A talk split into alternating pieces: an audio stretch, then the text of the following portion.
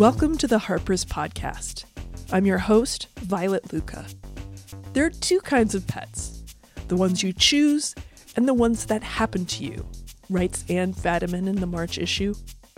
Her family's pet frog, Bunky, was unquestionably the latter. Bunky couldn't learn his name, cuddle, or go outside, and lived nearly 20 years inside an aquarium on Fadiman's kitchen counter. Over that time, the family's attention and affection was taken up by other pets, dogs mostly. As she probes Bunky's small yet persistent role in her life, Fadiman reveals her unease and guilt over his long, sparse existence. Would a bigger aquarium have made him happier?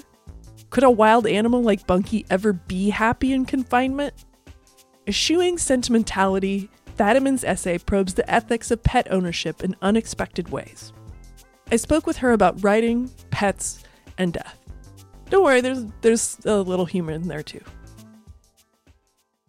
You know, when discussing a piece on pet ownership, it feels important to ask, what was your first childhood pet? And what, if anything, was significant about that relationship? Our first pet, my first pet, was a gray and white stray cat named Tammy um, adopted by the family when I was probably five, maybe six. Um, and my mother let Tammy roam around outside behind the house. There was a lot of wild land behind the house, and would uh, summon Tammy with a whistle, just as if she were a dog. And Tammy learned that the whistle meant food. Um, I still remember exactly what parts of Tammy's body were gray and what parts were white, and the sort of the actual feel of Tammy's fur when I petted her. And um, Tammy, I believe, broke her leg at one point when she was hit by a oh. car, um, but did not die at that point. And I remember my mother taking me to see Tammy, visit Tammy when she was recovering at the oh. vet's and Tammy was stuck in a tiny little mm-hmm. cage. Um, and I remember feeling incredibly sorry for her. Maybe that's what sort of got me thinking about the tragedy of animals confined in spaces that are too small, which is a major theme of yes. Frog. Um, and but there was something else about Tammy that was sort of amazing, which was that Tammy gave birth. So Tammy must have been pregnant when she sort of, sort of showed up at our back door. Um, Tammy gave birth, and my mother, who always believed that it was okay to tell children about sex and okay to tell them about birth and death and okay for them to see oogie things, um, actually let us watch Tammy give birth. And I remember seeing the kittens come out. She was in a little bed my mother had made for her in the corner of our den. And they their eyes were closed and they were covered with sort of yellow Vaseline stuff that I didn't know what it was, um, but I'd been forewarned. And it seemed slightly gross, but also really miraculous.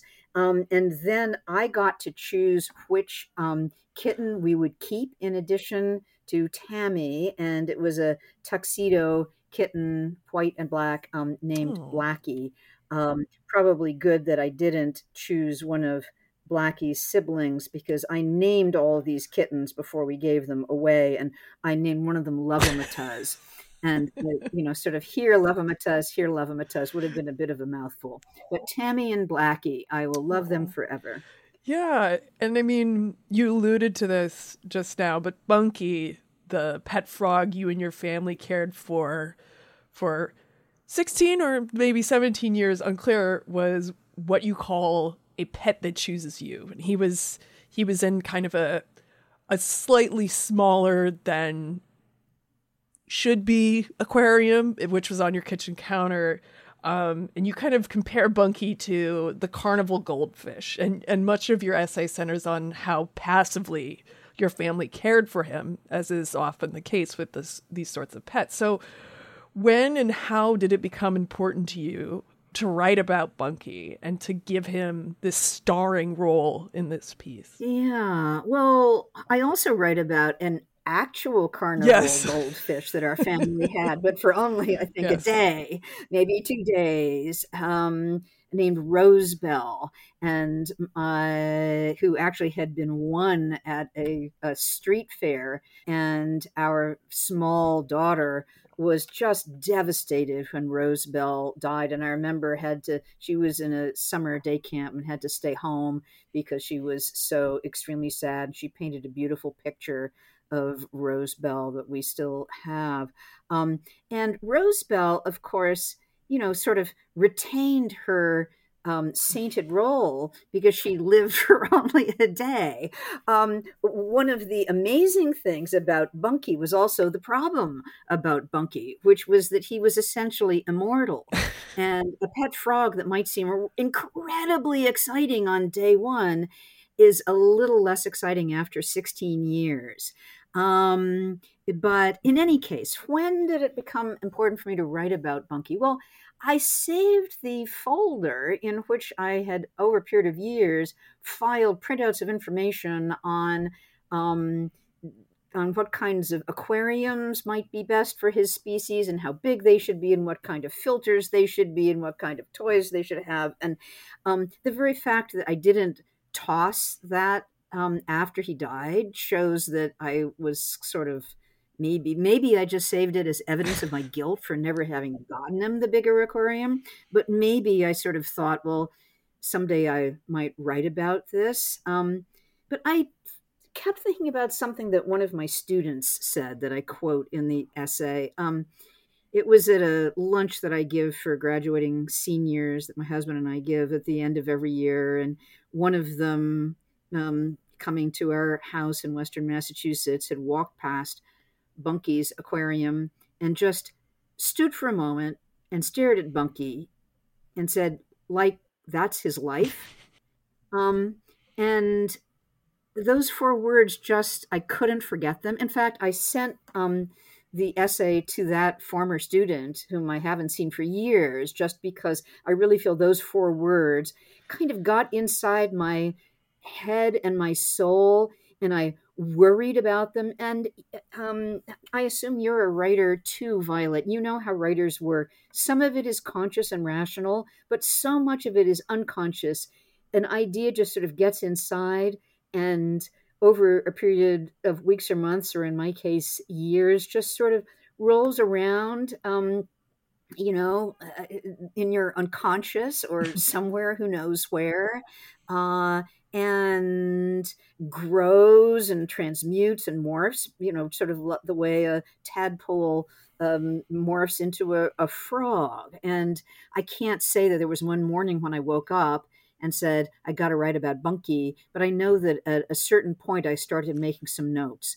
And I didn't start writing the piece until at least a year after I'd started making notes. But I remember making notes on um, uh, the thoughts that I had had, for example, when um, a mouse plopped out of the heavens. Uh, a mouse that is from Bunky's point of view, a mouse uh, somehow gotten into our house and and fallen into Bunky's aquarium, and my husband George found the mouse drowned in the morning, and um, Bunky was swimming around the mouse, and clearly that had stuck with me, and I just sort of thought of some things I might want to say about that. So, um, you know. If you are writing on deadline, you just have to go with what's available to your conscious mind, your rationality. But if you are not writing on deadline and something can grow over a period of years, it's like a seed that you don't even know is planted. You don't quite know what kind of tree it's going to grow into, but over time it just does. I think what you just said about sort of a feeling that maybe you can't quite place your, your finger on, or a feeling that's just sort of ambiently following you around. You know, one of the big things about pet ownership is this fear that you touch on in the piece is that am I treating this animal right? Am I giving it the best life possible? Or am I just giving it the life that is, you know, am, basically like a, a sense of fairness to to even, mm-hmm. you know, like this unpettable pet. Yeah. Um but yeah. you know, aside from that, maybe that fear that maybe all pet owners have to a certain extent, or like ones that aren't abusing their animals, let's say.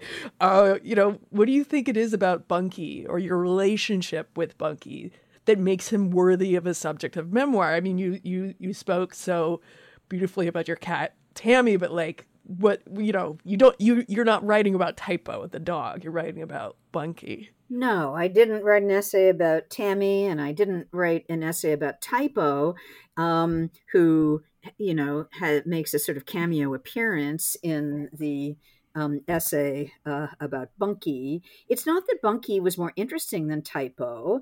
Um, Typo was endlessly fascinating, and if you have a, you know the next five hours after we finish this podcast, I'd be happy to um, tell you all about Typo. I I uh, truly could just go on forever. Um, but uh, I've read a lot of things about dogs, and I hadn't ever read anything um, I'm sure some stuff has been written, but I hadn't read anything about what I call unpettable pets, um, and especially the kind of pet uh, that enters your family more or less by accident. Um, in this case, Bunky began as a coupon for a tadpole left under the Christmas tree by a grandmother.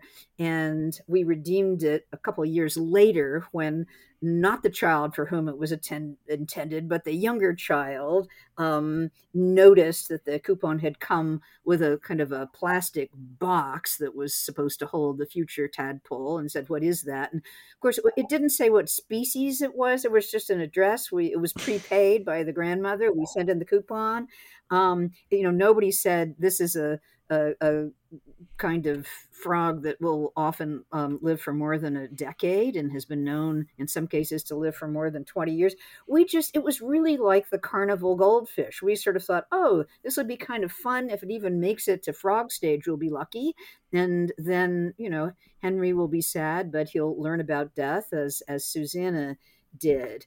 Um, so that I hadn't, and the kind of responsibilities that parents have to take care of the pets that they sort of inherit because their children have lost interest. Um, and you usually don't lose interest in a dog. You just love it more and more, and most family members do. So I hadn't read it before, and I love reading stuff that surprises me because I hadn't read it before. And so I love writing stuff that surprises me. And I thought it would be interesting, an interesting exercise to just see if I could get everything that could possibly be gotten out of my experience and feelings with this unpettable pet who was with our family for so long. Yes, and I think you know, mentioning Typo the dog as you as you say, you know, you you only grow to love a pet like that more. Whereas because there's some sense of communication, right? Whereas with a pet like Bunky, or the uh, carnival goldfish, there's no real communication, right? There's, you know, even a like some birds can talk. Like there's there's there's lots of different ways animals communicate with us, but with an amphibious pet, it's a bit more uh, esoteric, let's say, or, or, or difficult to understand. So, do you think communication is essential to caretaking or somehow influences it in ways that we maybe aren't we don't think about all the time? It certainly does but i also think that not all pet owners are the same. Mm. um, maybe some pet owners are much less selfish than i am. They don't need their pet to respond. They don't need reciprocity. They don't need their pet to recognize them and be happy when they come home. They don't need their pet to jump up on their laps. Um, and maybe pet owners who have less ego don't require communication. Um, but for me to have a real relationship with a pet, it needs to be uh, a two way street. Well, what do you think those owners who, let's say, don't have that ego? What what do they, what do what do you think they loved about their African frogs? Like, what do they love about their frogs? Uh, if you could, if you could, put you know, transpose yourself. Yeah, some people really do love their frogs, and I quoted some things that truly loving owners of of African clawed frogs had said, um, you know, maybe people who are essentially better human beings than I am, they're going to get into heaven first because they really loved their African clawed frogs. Um, I mean, there was one named Maurice who has his own Facebook page that is still kept up and visited by various other uh, um, owners of African clawed frogs, and he lived um, a very long life, and his birthday was celebrated every year and he keeps getting more followers as i remember that the the harper's fact checker this is the one thing that was going to be left open until the very day the essay closed like how many followers does maurice the Grow-A-Frog have? And then there was another a british owner of this species of frog who said, I'm gutted when um, her frog escaped its aquarium and she worried that it had died while trying to crawl across the dry carpeting, since African clawed frogs are aquatic and they, they really stay in the water pretty much all the time. But anyway, what did they see about uh, seeing their frogs. I certainly, in the case of the, the, owner of Maurice, I can't say, oh, well, it was because um, Maurice didn't live very long which is usually the essential quality of the unpettable pet, you know, exits from your life conveniently before um, you stop being interested. But she had Maurice for even longer uh, than we had Bunky. Um, I think Maurice lived till his eight, late 20s, if memory serves. And um, so uh, African clawed frogs are, they're weird they look like space aliens. I loved the photographs that um, Harper's used because they were they you know it's a species of frog that's so different from Kermit or like the frog and Frog and Toad.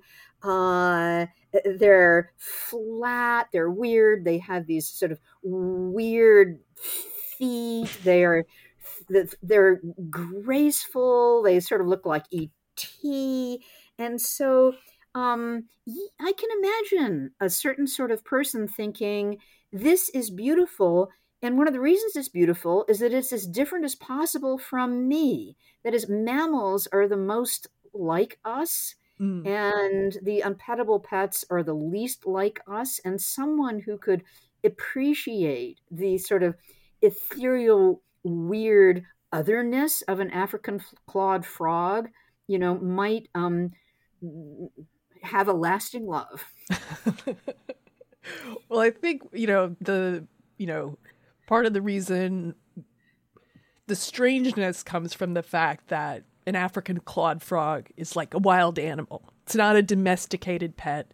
It's not uh, an image that appears in a storybook. It's not Mr. Toad. It's it's Bunky was a wild animal who happened to live with you. I mean, did writing this piece, you know, raise questions for you about whether owning wild animals are is always ethically a little complicated because of the nature of confinement and and connection possible connection?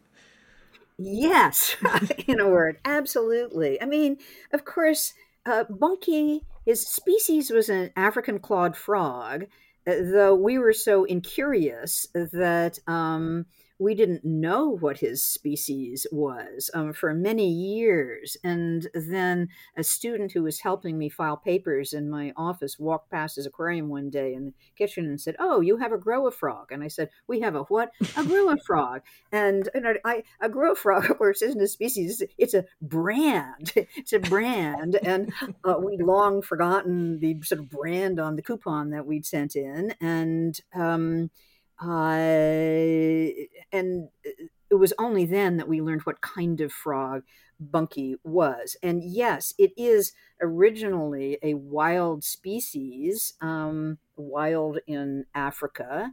Um, also has been um, released in various other places by people who don't want to keep their pet African clawed frogs and is a problematic invasive species. Um, uh, but of course, for generations, these had been bred for sale as pet pets by the company that sells them. But just being bred for sale as pets doesn't mean that they've been bred for domestication, like dogs. Um, and certainly, some breeds of dogs, in particular, have been specifically bred um, to bond with humans. Of course, I have a really hard time thinking even about um, domesticated species like dogs living in confinement. Mm-hmm. Um, we didn't have uh, a dog when we lived in New York City. We now live in the country in Western Massachusetts. And over the years, we've had two dogs, the first of whom um, makes an appearance in Frog. Um, uh, but one of the reasons that we didn't have a dog in, in New York City was that I was really troubled by the thought of dogs, especially dogs that uh, who weren't living with another companion dog, just a solo dog being left alone in a too small apartment without yeah. too many fun things to sniff while um, owners, you know, would be away uh, from home for very long hours. Um, and they would think, oh, my dog loves me so much. Well, of course, the dog is going to act happy when they come home because that dog has been bored to tears. And if they don't pay for a dog walker, also you know, really needs to pee when they walk back in the door and is also probably very hungry, of course that dog is happy to see them. Yeah. Even just talking about dogs in that situation makes me sad. Not that I think that city dogs can't be happy.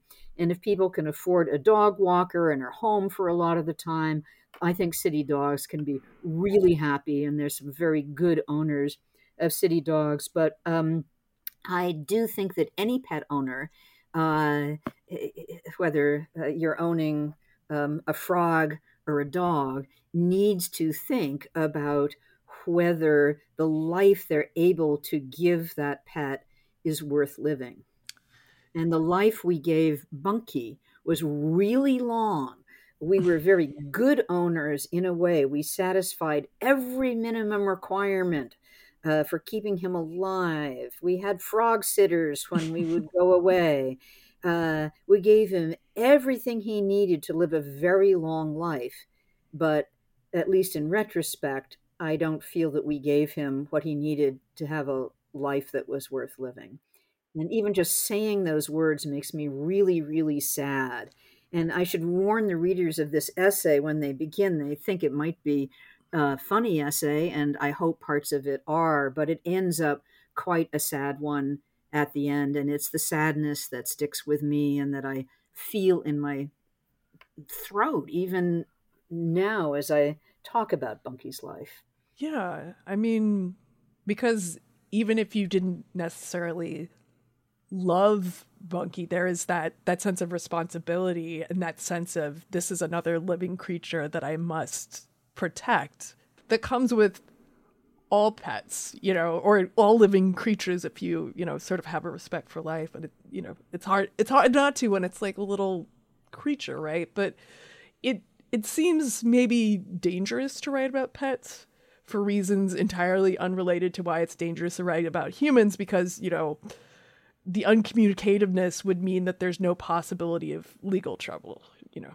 But there, but writing about pets does seem potentially sentimental, and, which is something that you avoid here. You get at you like you say, you definitely get at this like really hard truth that's like hard for you to to process and kind of remains unresolved. But you know, it's not. It's nothing about this is sentimental. So, how did you avoid, you know, that sentimentality, or you know, or does avoiding sentimentality come to you naturally?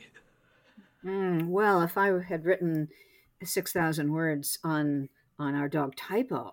Um, every one of them would have been um, sentimental, and and indeed, I was deliberately sentimental in the section that was about Typo, so we would see the contrast. Mm-hmm. I put in all of his nicknames, and I said he was the softest dog we'd ever petted, and he was also a genius. You know, it took him only twenty minutes to learn how to use his dog door. Um, and when we would come back home, you know, even if we just gone out to the supermarket for 15 minutes, it was like the end of a World War II movie where the lovers, you know, reunite on the, the train platform. I mean, um, all my feelings about typo, I guess, have both sentiment and sentimentality. And I do think that there's a difference between the two. Yes. Sentiment is emotion, and that's a good thing. And sentimentality is uh, generic emotion the sort of hallmark card version. Um, uh, I remember that in Franny and Zooey Salinger um, has one of his characters quote some British writer, I don't remember who, but who defined uh, sentimentality as having more tenderness for something than God has. Mm-hmm. That's a great um, definition. And then this, uh, I think that the character goes on to say something like, "God loves kittens, but not not um, kittens with you know cute little colored booties." um, and that's really a good, you know, God loving kittens. That sentiment, uh, the kittens that have the little you know extra booties put on for the picture or the cartoon. that sentimentality. Um, well, uh, I mean, it seems to me that uh, frogs would, they're inherently a less sentimental subject. Most people haven't had frogs, and sentimentality is a way of generically pressing a little button in your reader or your listener, your watcher, that makes that person go, "Ah," because uh, it's it will it will extend a web to all kinds of other images and feelings that are virtually identical that that um, reader has either experienced or seen over the course of their life. And with a frog, uh, there were zero buttons of that sort. Um, and also, uh, Bunky was kind of oogie. You know, he was really he was covered with gelatinous goo, and you you'd had to pick him up uh, when you cleaned his um, aquarium. I should say uh, you. I don't really mean either you or I, because I really mean my husband, who was always the one who cleaned Bunky's aquarium.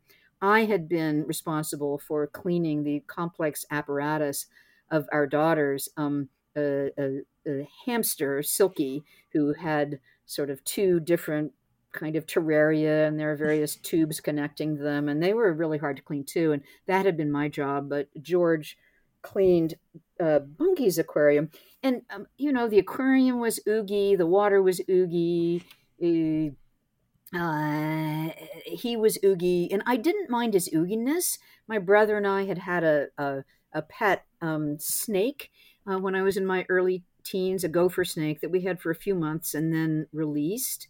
Um, and we released him both because we thought he belonged in the wild and he'd be happier there. But he had a large space because we had we our parents let us fill. I sort of can't even believe this to this day. The f- a floor of an entire spare bathroom um, uh, with dirt and so the gopher snake uh, had the sort of whole bathroom, although escaped once and was found uh, in the dishwasher because her mother had partially propped it open while it was still warm to help dry the dishes. And the snake, you know, um, uh, had uh, immediately been able to home in on the warmth. Um, uh, you know, like a heat seeking missile. Um, but it's also possible that we recognize that the snake every week was becoming less exciting. Mm. And therefore, um, that releasing the snake was the right thing to do.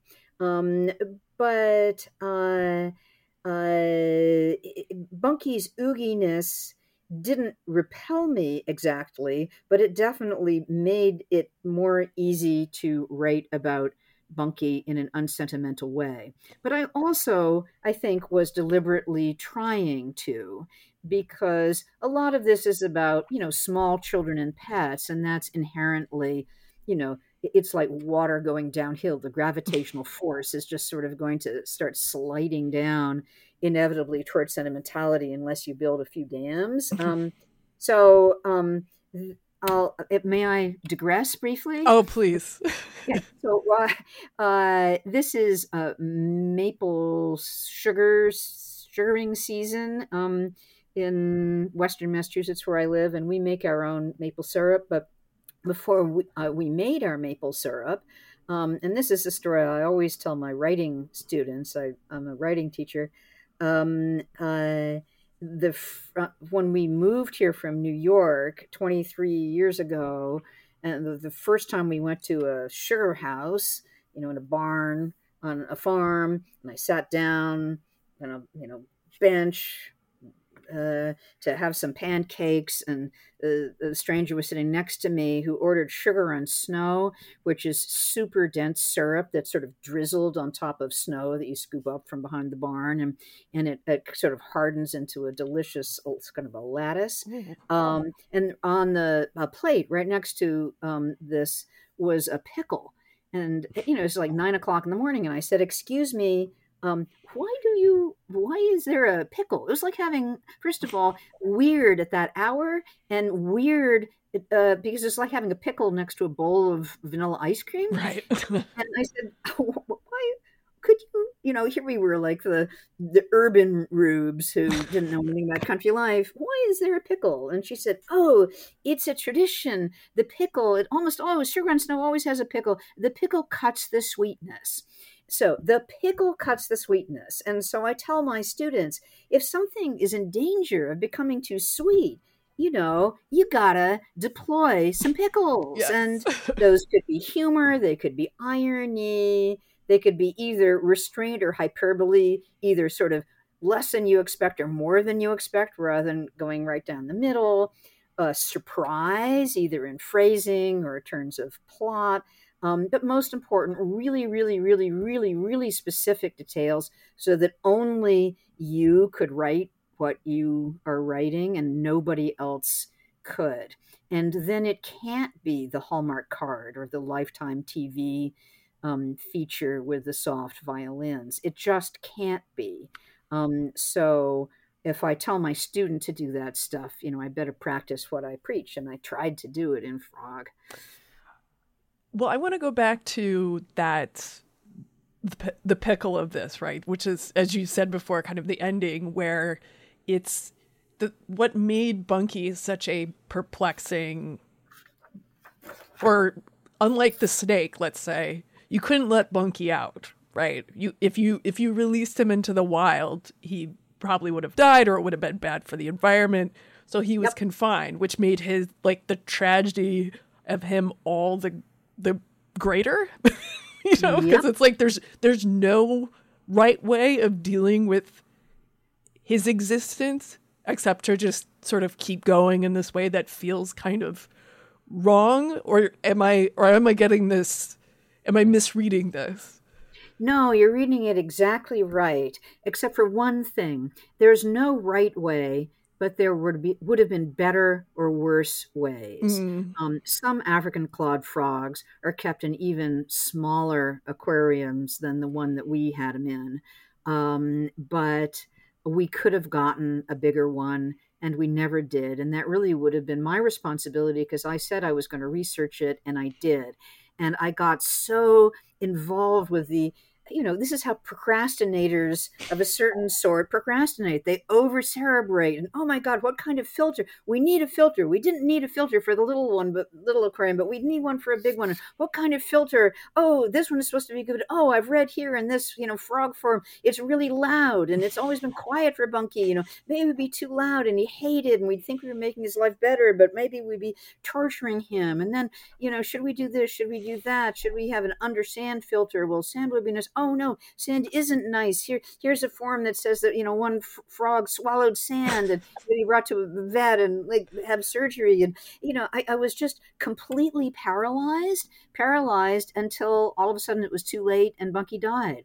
So yes, there is no really good way, I think, to have a captive pet of this sort, but there are definitely better ways and worse ways and um, our um, way was not the best way, and I still feel uh, guilty about it. Which, of course, is one of the ways, one of the reasons this piece isn't sentimental, because really the dominant emotions of the last third of the piece are guilt and shame, and um, those are sort of enemies of cliche. It's hard to write about something you're ashamed of using cliches, so it's easy to avoid them.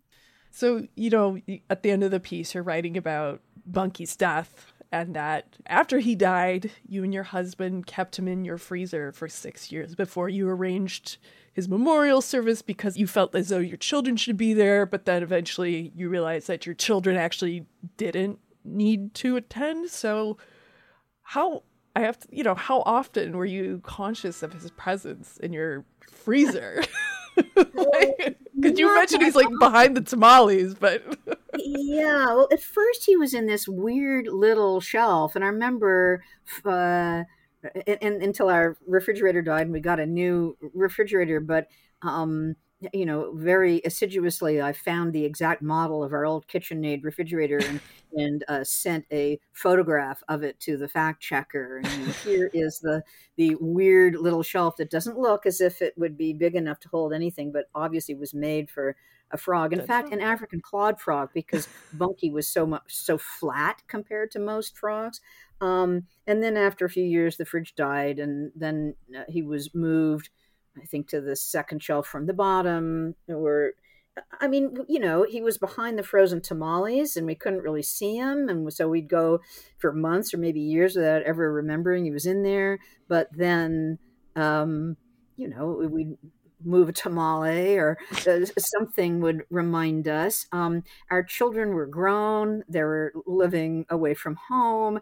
They always came home for Christmas, but then the, the, um, earth uh, was too hard to dig, so we couldn't dig a grave for Bunky. He couldn't join the kind of family pet cemetery where Henry's uh, uh, guinea pigs, Biscuit and Bean, um, had been laid to rest. And ultimately, we just realized this is ridiculous. Our children don't care all that much about Bunky. Um, but we never would have thrown him out.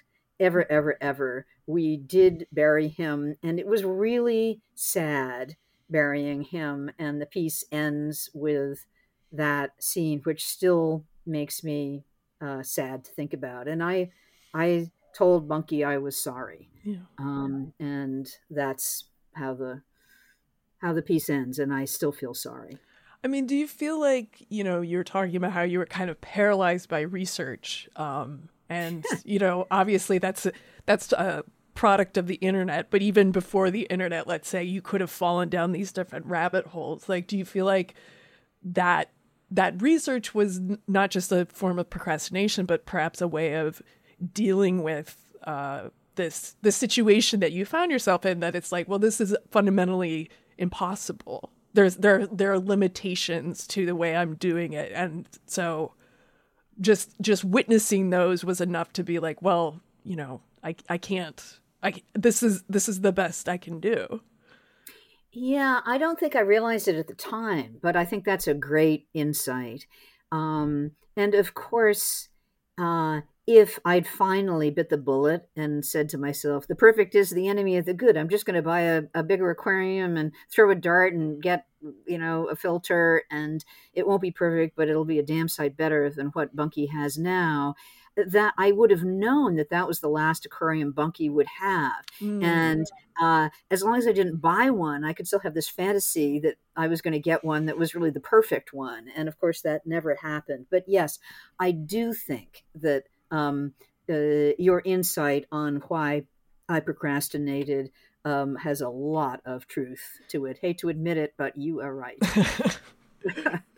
well, you know, the idea of the last aquarium, you know, that raises the question of death, obviously. You know, the final the final uh you know, that there would not be another that you would you would purchase this thing and then he would live there until he died and that's what happened, right? So, you know, you've you've written about death before quite a bit actually, you know, for the New Yorker, for us, you wrote uh, this really interesting piece of call about um, this euthanasia organization's publication ceasing to exist. I mean, you know, it's it's death is something that everyone experiences and writing about it coherently and again without cliche or let's say sentimentality is a rare skill. I mean, has writing about death broadened your understanding of it or perhaps refined the way in which you process it?